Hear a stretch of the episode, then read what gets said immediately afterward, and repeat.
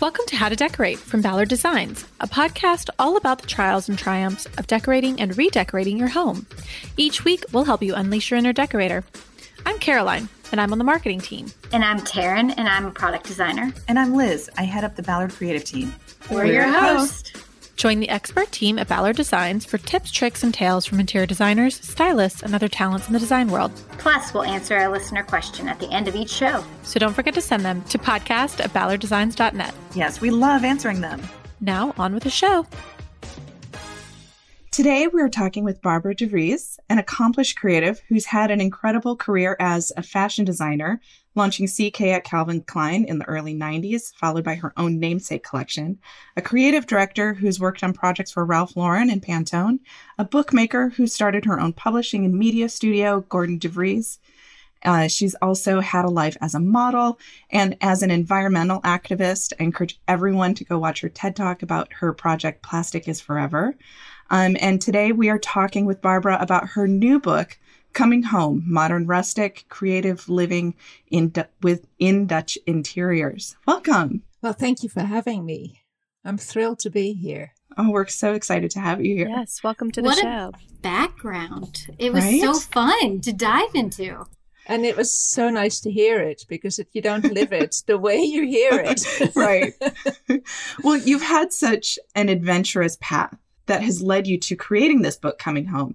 Can you tell us a little bit about your journey? Yes, so I I left the Netherlands kind of as soon as I could, which was about age 18. And I, I was modeling at the time and I went to Paris and that didn't work out very well. And then I was sent to Australia, which was the other side of the world, and that just seemed perfect. It was so far away.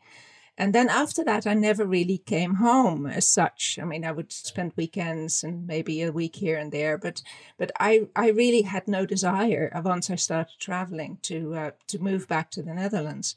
And I ended up studying in the in the UK in London. Then I had my own company there for several years, and then I came to New York and after New York, I lived, moved outside the city. I, I lived in Princeton for a while, and now we live in uh, Milford, Pennsylvania, which is about 90 minutes from the city. And my daughters, when they turned 18, went to my mother's 90th birthday party and realized they had a whole bunch of cousins they'd never seen before. And they were also at that age where they were starting to look at colleges and also how they kind of wanted to live and, and how life looked in other places.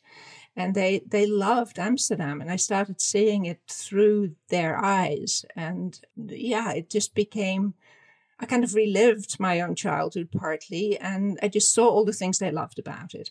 So then they ended up going to college in the Netherlands. They applied and they got into two separate art colleges. They're twins, by the way. I hadn't said that. And through their eyes, I saw all of the Netherlands, and I started really falling in love with it again. And and I was inspired by the way people lived there as opposed to in the United States, some of the values that were different. And at the time, I found it very inspirational, still do, but at the time, that was particularly important. It was about four years ago. So, yeah, that's what started me thinking about the book or creating something that might be equally inspiring in this country and that would just show a different lifestyle that's not that different because you know the dutch are capitalists and but a little bit socialist as well although less and less but it's a nice combination to see that that can work in some countries um, so yeah, and I wanted to bring all that across in the book that it wasn't that alien and at the same time um, inspiring. So I was kind of wondering if you could kind of explain to people a little bit about how you some of those overarching themes and values that you talk about and why you felt like they were just sort of broadly celebrated by the culture, I guess. Yes, I, well, I think the Netherlands have a very long history of reclaiming I mean, the, what I think it's 30 to 40% of the land that they live on now is reclaimed land. So it was sea, ocean beforehand, and now it is land. So it's it's in our DNA to to make use of what's there and and reclaim it and make it slightly different. So I think that in and of itself creates a very different mindset than, for instance, living in America, where you have vast amounts of land that have been unexplored, that there are actually pieces of land in this country that probably people never set foot on. Whereas in the Netherlands, I'm pretty sure that every single piece of land at some point has been touched by someone. So I think that creates a kind of person that is, on the one hand, very in touch with where they live and in touch with that kind of nature and at the same time feels that they kind of are in control of nature and the environment they live in. I, since the 60s, I think they've probably be, been more aware of it than, than some countries, just because people kind of started to think about recycling and alternative energy and all those things. And it, it, it seemed to make more sense in the Netherlands because they knew just kind of because of all that history, how they would have to live in the future. So my generation, I grew up in the 60s and 70s particularly, was very sensitive to that. All the kids in my school, in my class, went on to study sociology and, and, and, and similar subjects, whereas I went on to study fashion. So I was kind of the odd one out, might have something to do with, with why I left so quickly. but um, so now when I went back there, I just found a culture that was already incredibly rooted in recycling and reusing and, and living a more green and careful and simple lifestyle than you know the excesses of our culture in the United States, um, developing countries like China, where it's still very desirable to have a lot and to show that you have a lot. Of course, the Netherlands are also a Calvinist country, so they were always about not showing your wealth, not being overtly out there with, with your riches, but being modest about it. I loved how diverse the types of dwellings were. Like, I don't know that there were, there might have been like two or three that were more traditional houses, but it was like barns, train stations, boats, um, windmills, an you know, auto shop. Yeah, yeah, uh, an old garage. Yeah, I I loved seeing how cre- is that out of necessity? Like, there's not enough structures. Is that just the types of sort of individuals you were picking because they did have really unusual stories? Or is that, like you were saying, like where people are reusing even dwellings versus the United States where we knock it down and start over? Yeah. Yeah, I, th- I think in the United States, obviously, there's a trend of reusing old warehouses and making them into loft buildings and stuff like that. And it, it, it tends to happen with artist housing. So I think that's probably mostly what I picked up on because I found those houses the most inspiring. But I think there's also an element that just more of them. I mean, you know, it's just kind of inevitable that in a very old country like that, that you're going to have more old houses. And obviously, they're so beautiful, whatever structure it is, whether it's an old garage, very old garage, or, or an old windmill, or uh, a boat. They're attractive buildings, and and the kind of people that that want to live in them are creative people that see a space like that. And I think that is some a theme that I kind of bring throughout the book is that they walk into a wreck of a boat or a wreck of a of a warehouse or a wreck of a garage or a barn or a farm, and they go, they see what it's going to be. They don't see what it is, but with their creative mind, they see what they can do with it, and they're challenged and excited by that, and therefore they can take it on and make it look amazing those are also the people that I picked because I hope that they certainly inspired me and that they will, through that kind of work, inspire other people as well. Yeah, each of the spaces that you highlighted.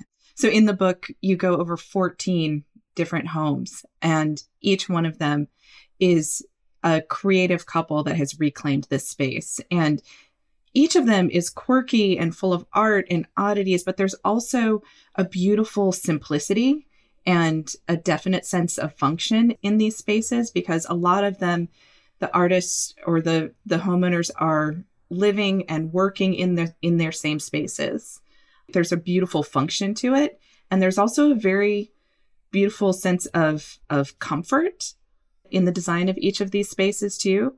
You have a word for it and i'm going to totally butcher it now. It gezellig please correct me. Please correct me.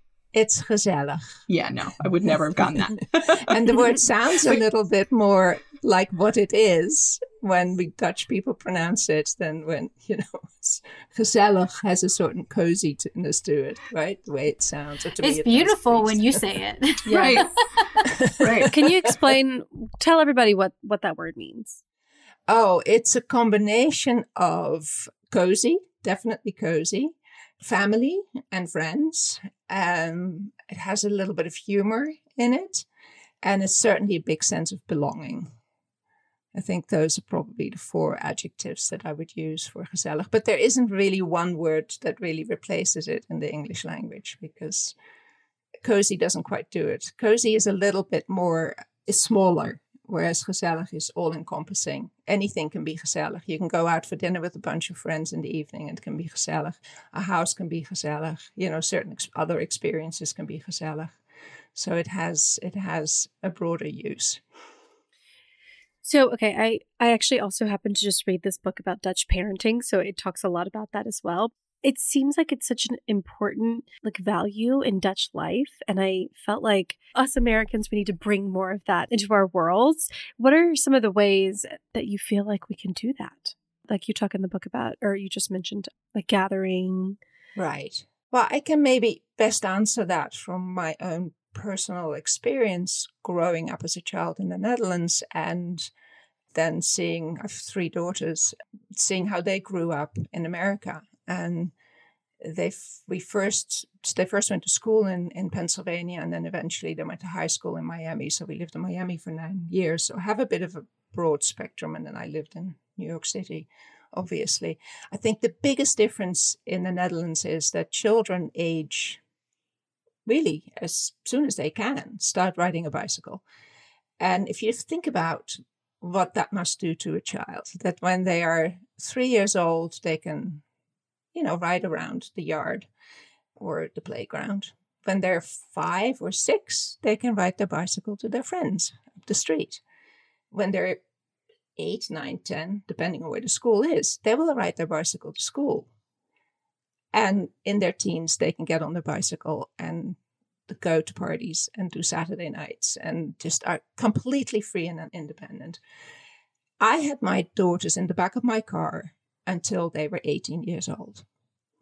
So that's, to me, that is the answer to so much because I think that sense of independence carries over in everything.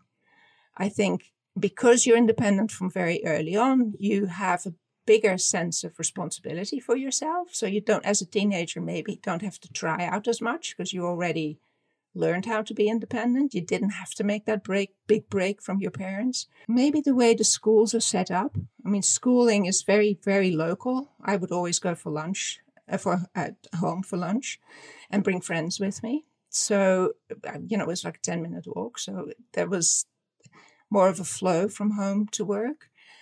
I cannot speak about conventional family setups because my family is a complete mess. My father died when I was three. My mother remarried. She married a gentleman who'd been married twice before. My father had been married before. This also had a lot to do with the war. I mean, the war was was was ten years before I was born, but the parents went through it. So, and some parents, you know, were already married when they went in there. And so I think that messed up a lot of values and a lot of sense of stability and maybe a sense of not wanting stability. So I think families of my generation were not very traditional. Mine certainly wasn't. What about like gathering and entertaining, even just casually? Yeah very casual. I mean, my mother would would I think I have this in the book. She because we in Amsterdam don't have curtains in the windows, so everybody can look in. So when your friends walk by, they they see you in the kitchen. And my mother's kitchen was right on the street, so she would open the window and chat with her friends. And often they would be invited in, and they would stay for dinner. And it was very very easygoing and casual. We did have Christmas dinners where we had would people invite people, big groups to to to dinner. Uh, family wise, we were not very connected, so I maybe can't speak to that personally, but I think social contacts are much easier. Dating was something I didn't know what it was until I came to New York City because in the Netherlands, you just, you know, you met someone you liked, you would hang out with them, and either you, it, you become boyfriend, girlfriend or not. So I I guess it was all you know there wasn't that much pressure on on those kinds of relationships, and I see the pressure that puts on my daughters. So yeah, I think it's all those contact and, and entertaining wise. My mother didn't really wasn't really a big entertainer as such, but she had a beautiful home. We had the windmill at the weekends where people would visit, so it was all there, but it was much more spontaneous, I guess. Do you feel like then the inheritance of these antiques is different than here, even? I say that in the sense of it, these homes felt very lived in, or right. these spaces. I won't right. call them homes because they were such, they were very cool, different dwellings. But do you think, do parents still hand down their tables? Is it the same as here? I guess is the question. I, yes, I think so. I know that when my mother moved from her big house to a much smaller house, an assisted living facility, she had a lot of extra furniture, and I was sent a big box of of some of the stuff. So I even okay. have some things here, and one is an antique merry-go-round horse that my father gave me for my birth so I got that. Um, and there's a painting that used to belong to my father, and that was special to me because he died when I was so young, and and several other pieces. So yes, and then my brother and sister also got several, several other pieces. So I don't know if that's the same or not, but I do think that because again, it's such an old culture. And people do like new things in the Netherlands, but therefore you have a much larger market of secondhand stuff. I think when you go to France, for instance, the amount of flea markets in Belgium, you know, is just overwhelming, and that the amount of new stuff, new old stuff that that that comes up on those markets all the time, and and the prices also are much lower. So, I think there's maybe more of it. And what's interesting, one of the the women in my book loves, you know, just collect, collects almost everything. I don't know if you saw that. That's the it's the one with the blue house, and. Uh, mm-hmm and she collects absolutely everything. She goes to flea markets and and and puts it together in a very special way. But but she said that um, that she thinks that IKEA has a lot to do with so much old stuff coming on the market because people do want new things and they they get rid of the old stuff. And then there are a lot of people like her that see the val- value of the mm. of the stuff that ends up in the flea markets. So she collects old ladies scarves silk scarves and she makes them into curtains and she collects uh, old woolen blankets and she cuts them up and makes them into poofs. And she has all these amazing collections that she feels are a byproduct of stores like IKEA, fa- fast fashion, fast furniture, that kind of thing. Well, it did seem like there were a couple couple different people in the book who were living in their childhood home. The gentleman who like built his the staircase. Yes, they definitely do.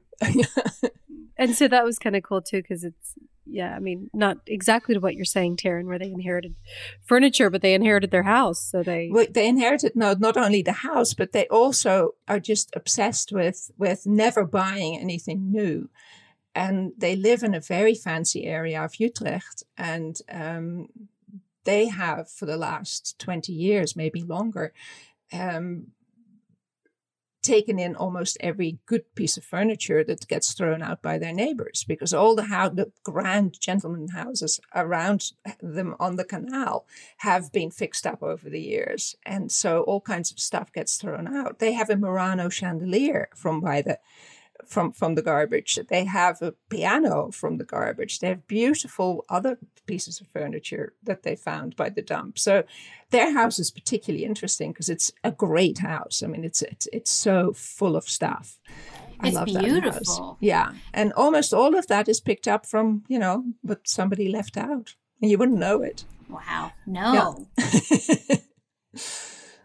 I I really appreciated how the many not not all of them some of them had newer houses but i felt like a lot of the dwellings like really embraced the imperfections of the spaces you know for example maybe they would have really worn wood floors or trim work that was not perfect or fixed sort of let it age and patina beautifully or like brick walls that were original and really just like embracing the quirkiness and and age of the home. Whereas I feel like here often we sort of want to fix everything. We want everything to look like new, you know, like we power wash everything and we have people come and like make sure everything looks as though it was just created. Whereas Right. there, Yeah. it's the beauty was in the imperfections. I don't know. I felt like there was there's so much to that that we should we should all embrace and it was a good good reminder. Now, my house is not like a 200 year old farmhouse. Like I know it's harder. People say it's different. When the floors get scuffed, they just look scuffed.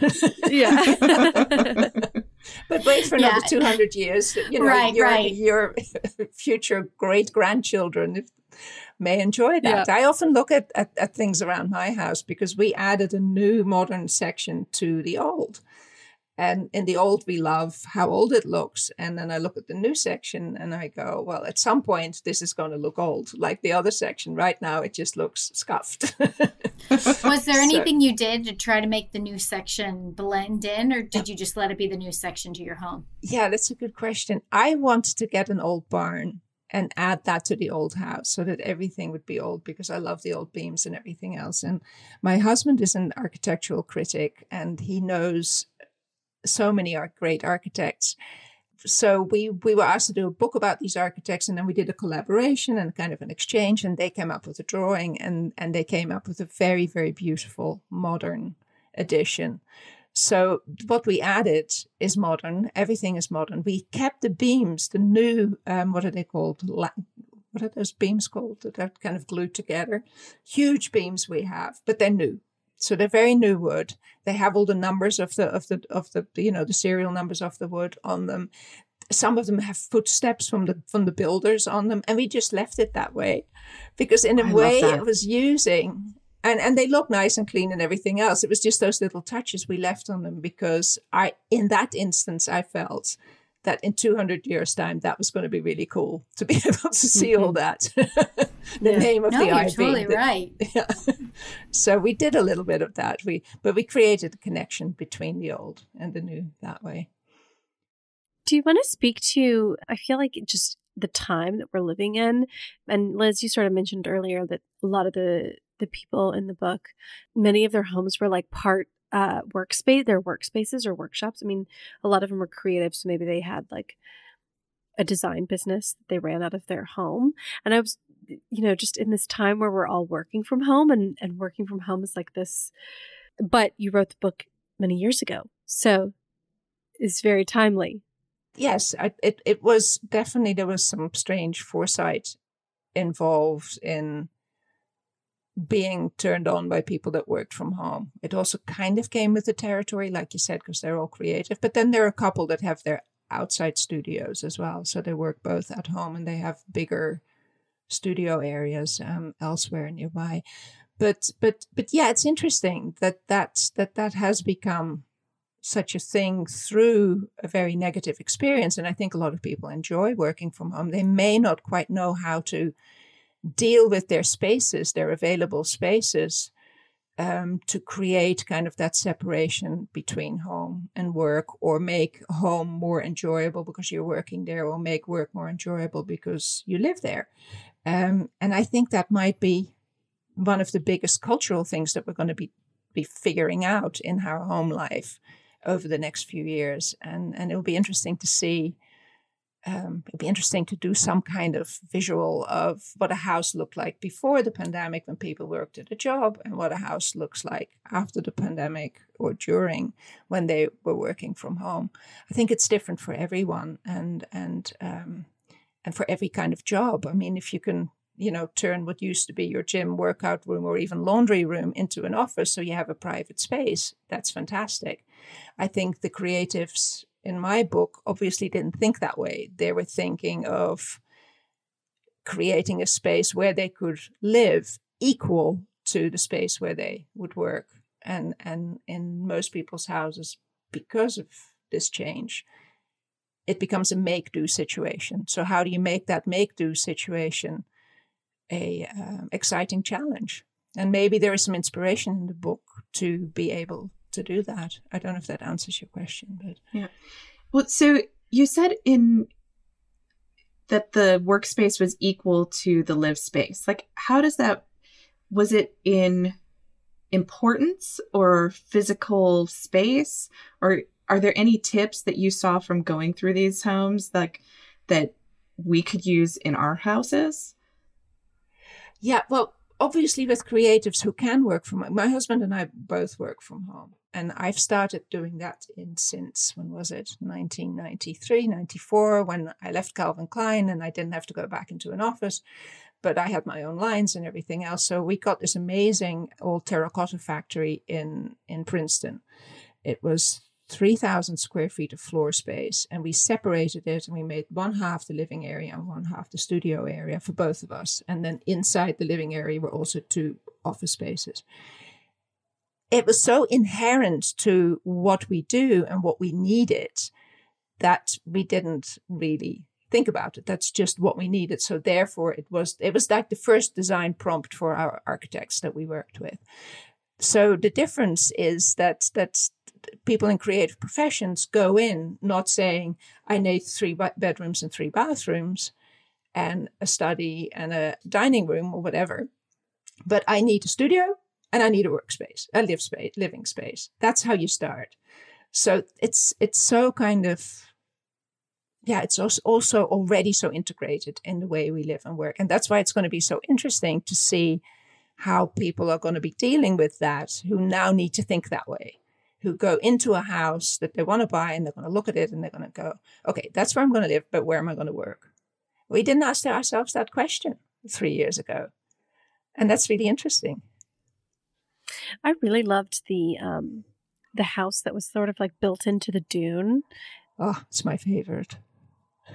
Oh, and then but but I loved on that one because the sort of the I guess it was sort of like a loft. It was kind of hard to tell, but it was sort of this hump on the top of the dune and that was where the workspace was it looked like that it, it was in sort of like the, what looked like maybe the third floor is that yes. am i right yes, that's yes, what it looked like from the photo yes it looked like there were two floors that were like the living space and then the third sort of lofted area was yes and then they even have a studio at the back end that that wasn't really finished yet when i got there so there's like another 500 square feet in the back that is like a painting studio and and making models and all that. They that that couple are both architects. She's more of an artist architect, whereas he's more of a practical architect. They're really interesting because they just that there's just the two of them. They don't have kids. They don't particularly entertain, so they see the space as something that constantly fluctuates with them. So now they have turned that upside, the upstairs area that you that initially was their workspace into more of a living space. They probably used a studio in the back into more of a workspace. They have a library, it, but they're constantly changing and playing with how they live in the space. They're completely open to, I mean, let's face it, they're they're kind of sleeping in what anybody else would make the living room, but it was the nicest space in the house. So she said, "Well, you know, I want to sleep there." And then she designed two what looks like two sofas pushed together. So kind of creating putting the seats together but a little bit wider apart than it would normally be.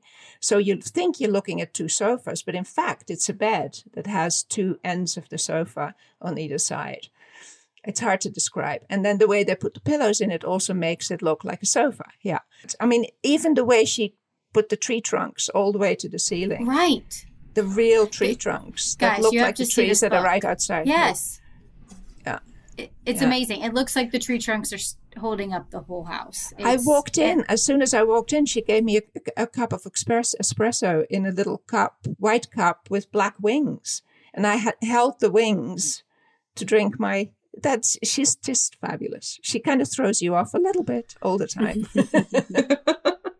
That's fantastic. I loved the home. Again, you have like these tree trunks and then you have like glass railings. Yeah. For the, yeah, they're really just, good. They're really, it's, really it's so interesting. Yeah. Yeah. Thank you. Mm-hmm.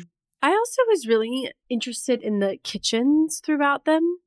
Like I they were so simple. And I loved that. You know, I feel like in design magazines in the US, all of the kitchens are these vast, vast spaces with tons of gadgets and cabinetry and storage. And it's like, they're, some of these houses probably could have fit in the kitchens that you would see in, in a, right. in a design magazine kitchen, you know, but I, I really appreciated how simple they were and, and just very practical And in many cases, they almost didn't look like there was a kitchen in the house at all. Like they, do you know what I'm trying to say? Like some Yeah, of them I do, blended. I do. Like they had I- art in them, and Yeah, yeah.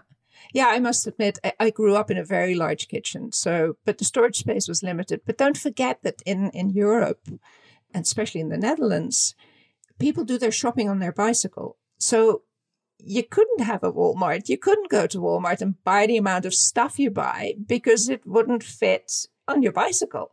I mean, the first time I went and shopped for my daughters when they had found their apartment, I shopped as if I was in America and I had all these bags. And I got outside and there was my bicycle.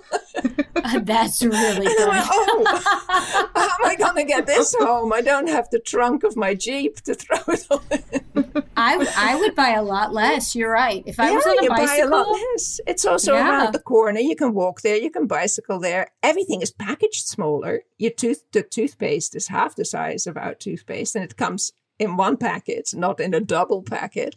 Your cereal is like you run out. You know, by our standards here, you run out in a day with the boxes of cereal. Half a day. it's like one serving of cereal. So but here you can get a big pack for a month. Eh, right, exactly. But you also need the size cupboard for that. Just think, just the amount, the Yes, that's size of cupboard you need for all that shopping to Exactly. bring home. So I think it's. Yeah, I didn't think it's- about I that. think that the kitchens, the storage definitely in kitchens is smaller. The refrigerators, they have the size of American refrigerators. It's really, it's kind of funny when you're there. You go, But they don't eat out more, right? They still cook. Oh, probably They just cook shop more. daily? Eating out, for, uh, for- in my experience, eating out was always special. It's not something you did a lot, but yeah, maybe the portions are smaller. I don't know. I mean, it, things have changed a lot as well since since I lived there. But um, people buy what they cook on the day that they cook it. So in the morning you think, oh, what am I going to eat tonight? And you shop for that and you cook it. Whereas here, I go, oh, what am I going to eat tonight? And I have it either in my larder or my freezer, in my cupboards. You know, it's it's different. It's it's definitely different. I can't say I find one better than the other. I kind of like just having what I need in my house rather than having to run out every day. But the culture is is such. So I think that's one of the reasons the kitchens look the way they do. And the other one is that it's just not a big statement. They're not into making big statements. We have we we do these architecture books and you know these amazing architects and they do these amazing houses and the kitchens are always like kind of the centerpiece of the house and always the big gesture for the architect to do their thing.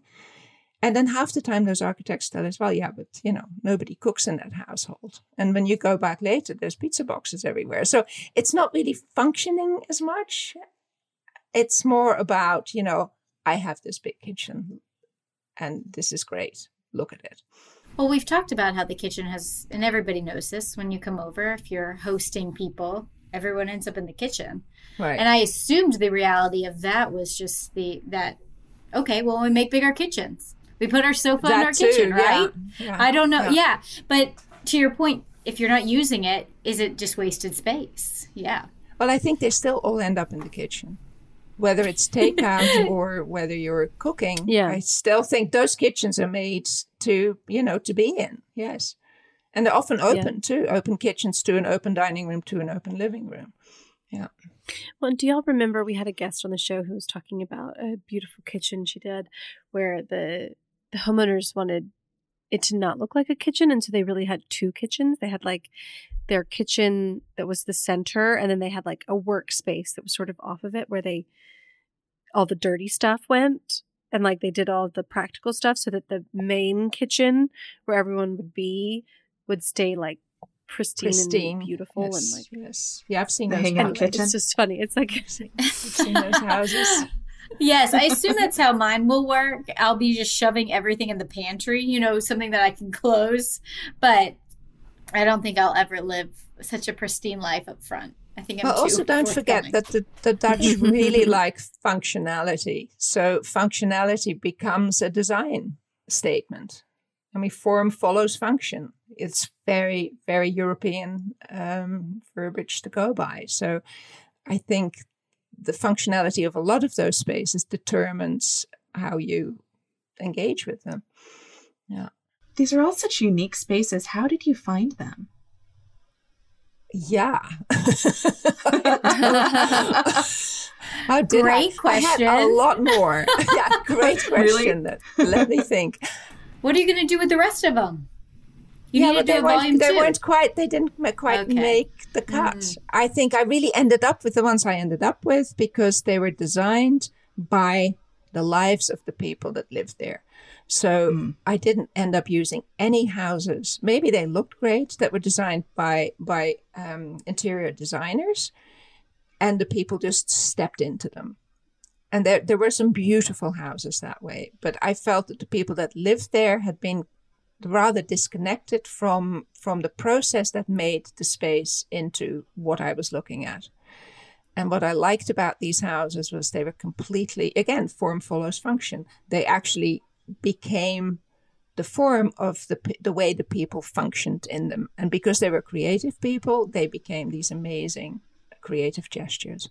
Yeah, each one is so unique They were and so I guess. yeah, Yes, very yeah. personalized. They they definitely show each person's sensibilities and humor and the way that they choose to live their lives, whether it's very minimal or maximal, maximalist. Yeah. So it's very interesting. Yeah, each one. And I kind of fell in love with every single one. I mean, I just felt such affinity for all these people as I learned about their lives. And I was so impressed by all of them too. I think there's not one um, couple or individual in the book that isn't somehow um, giving back to their own community, their immediate, immediate community, or or whether it's Africa or whether it's a, a place that they have some history in. But every single one is really big into giving back and sharing what they're good at and and making their community a better place because of it and they do that with with such i don't know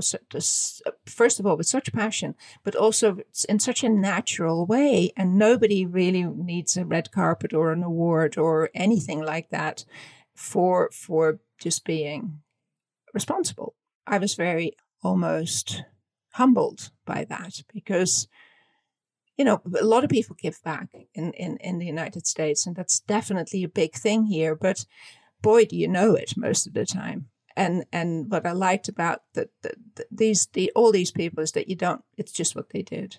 It's just what you do and there's no questions asked well, that seems to be a big part of your life and your practice as well with your project Plastic is Forever.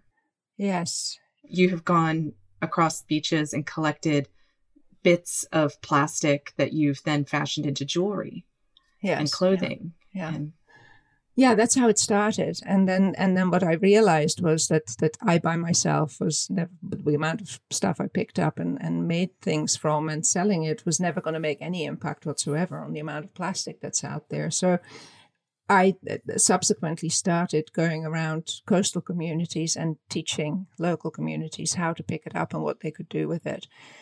A to to teach awareness of it and and and b to get a lot of people in touch with with not only their own creativity but also understanding that that um, your perception of something as one way can change into a perception completely different perception so what you see as garbage can actually be beautiful and and for especially the children that was a huge moment of of just I don't know, enlightenment. I mean, I had kids that, would- that would come up to me and would just be awestruck and say, You little kids, like this was a five year old girl. She came up, her, head came barely over the edge of the desk, and she said, You make beau- beautiful from garbage. And that was just, and I must say, up to, she kind of pointed to verbalize something that I knew, but I wasn't fully aware of and and so that is something I took a lot further than I did my initial. You know, it's where I came from. You had material, you make something out of it, you sell it. That was had been my my history. I got a lot more out of spreading the word and and and making the awareness of the, the plastic pollution problem um, a bigger um, reach, giving it a bigger reach. Pebble in the pond, plastic in the pond, kind of thing. Y'all, I think it's time for a decorating dilemma.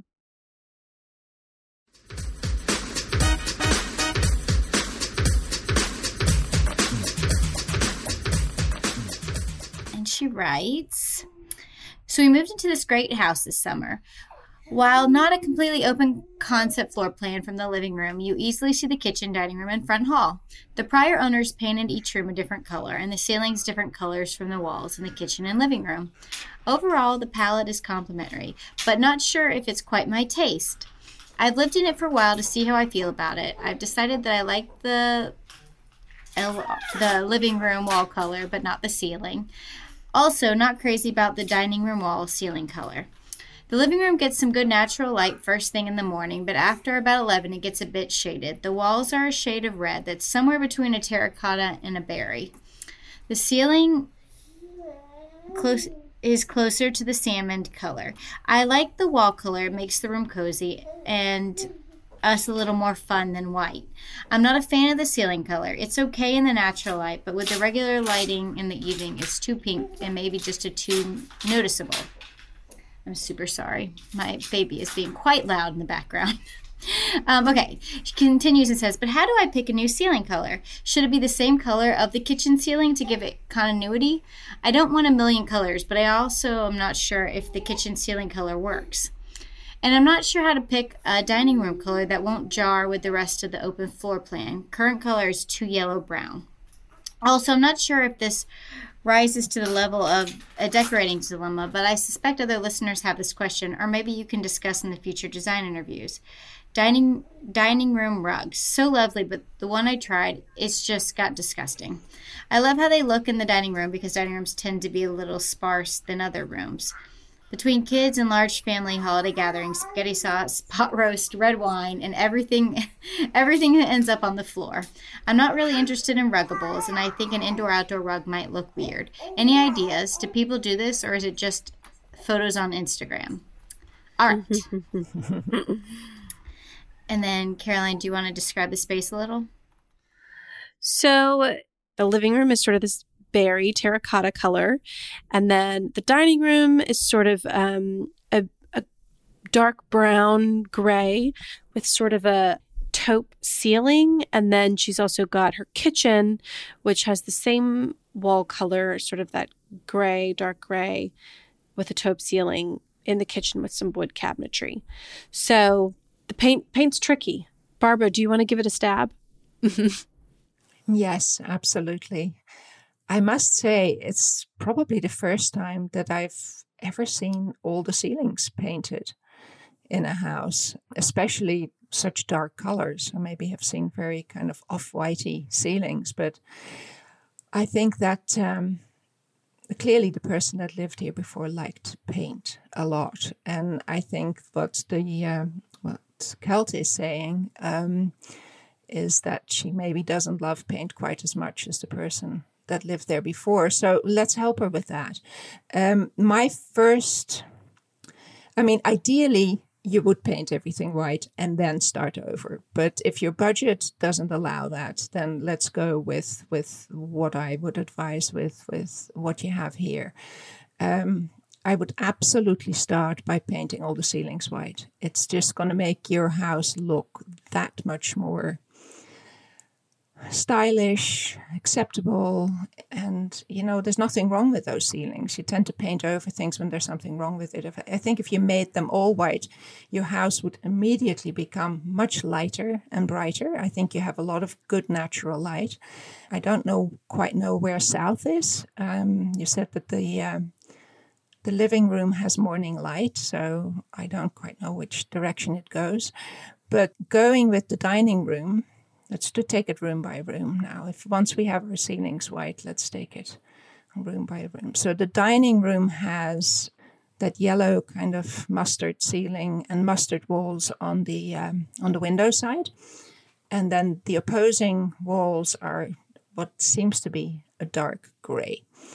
I think if you just took all the mustard and painted it white and left the dark gray, you would have have something to start with, and then if you felt that those white walls were too stark. And I think it's going to lighten the whole downstairs space up because you're going to get a lot of light reflecting off that white into your living room as well, which will then hit your white, newly white painted uh, white ceiling in the living room. So that will brighten it up as well. You still have the coziness of the walls in there, but your your ceiling will just make it that much lighter. So um, then I would take buy three very lovely paintings and put them on that wall on the wall to the left of your um, dining room window, one maybe a mirror in the middle, and then another lovely painting on the right.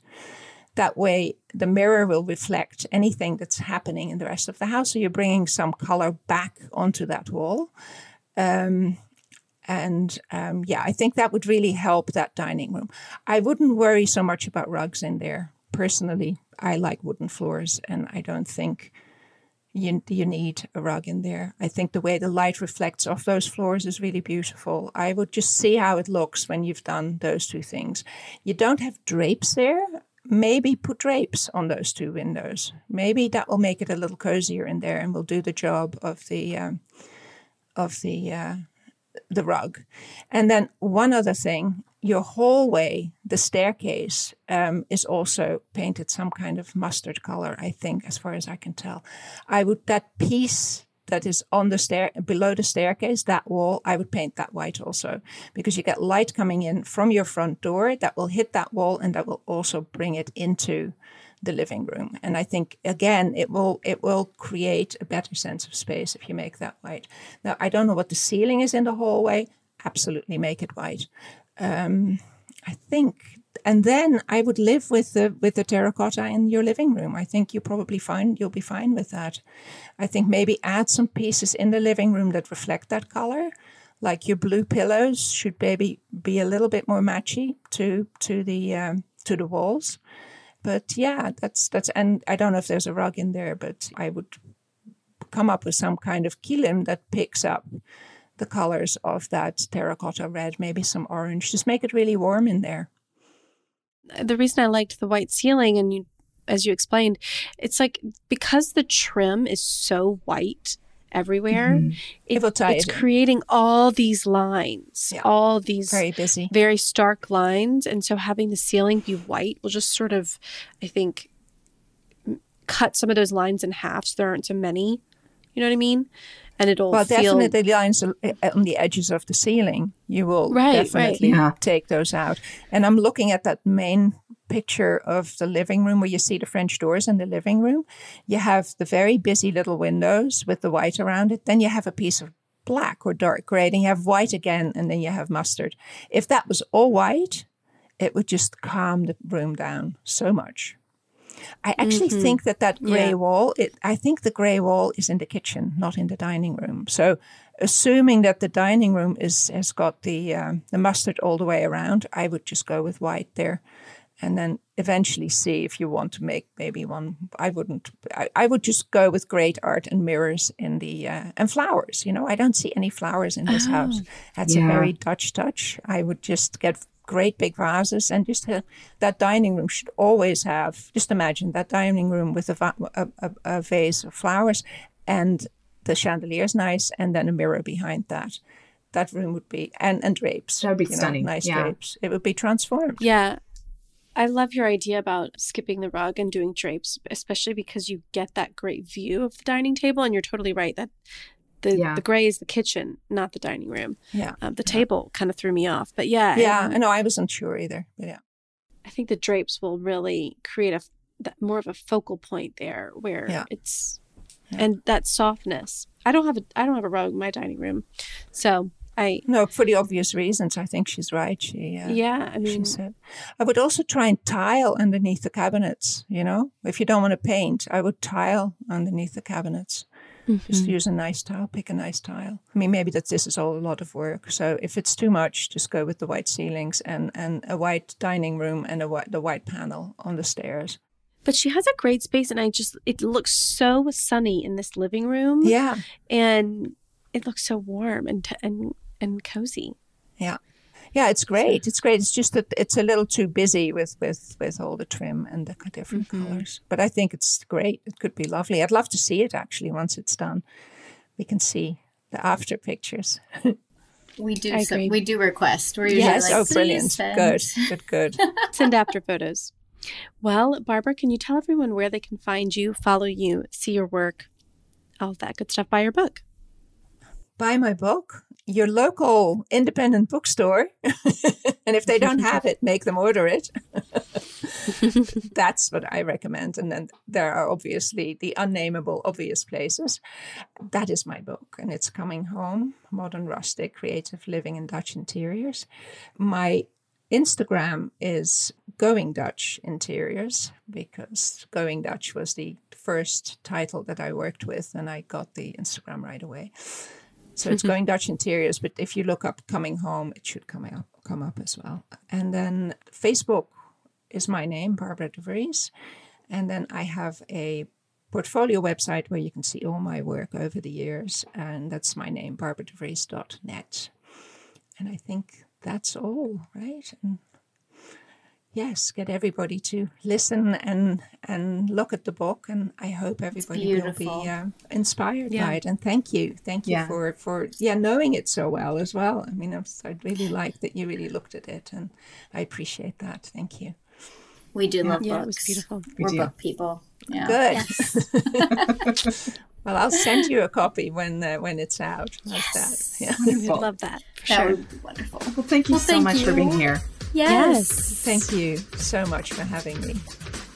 And that's our show. You can find all of the show notes on our blog, howtodecorate.com slash podcast. To send in a decorating dilemma, email your questions to podcast at ballarddesigns.net so we can help you with your space. And of course, be sure to follow us on social media at Ballard Designs. Don't forget to subscribe wherever you get your podcasts so you never miss an episode. And please leave us a review. We'd love to hear your feedback. Until next time, happy, Happy decorating. decorating.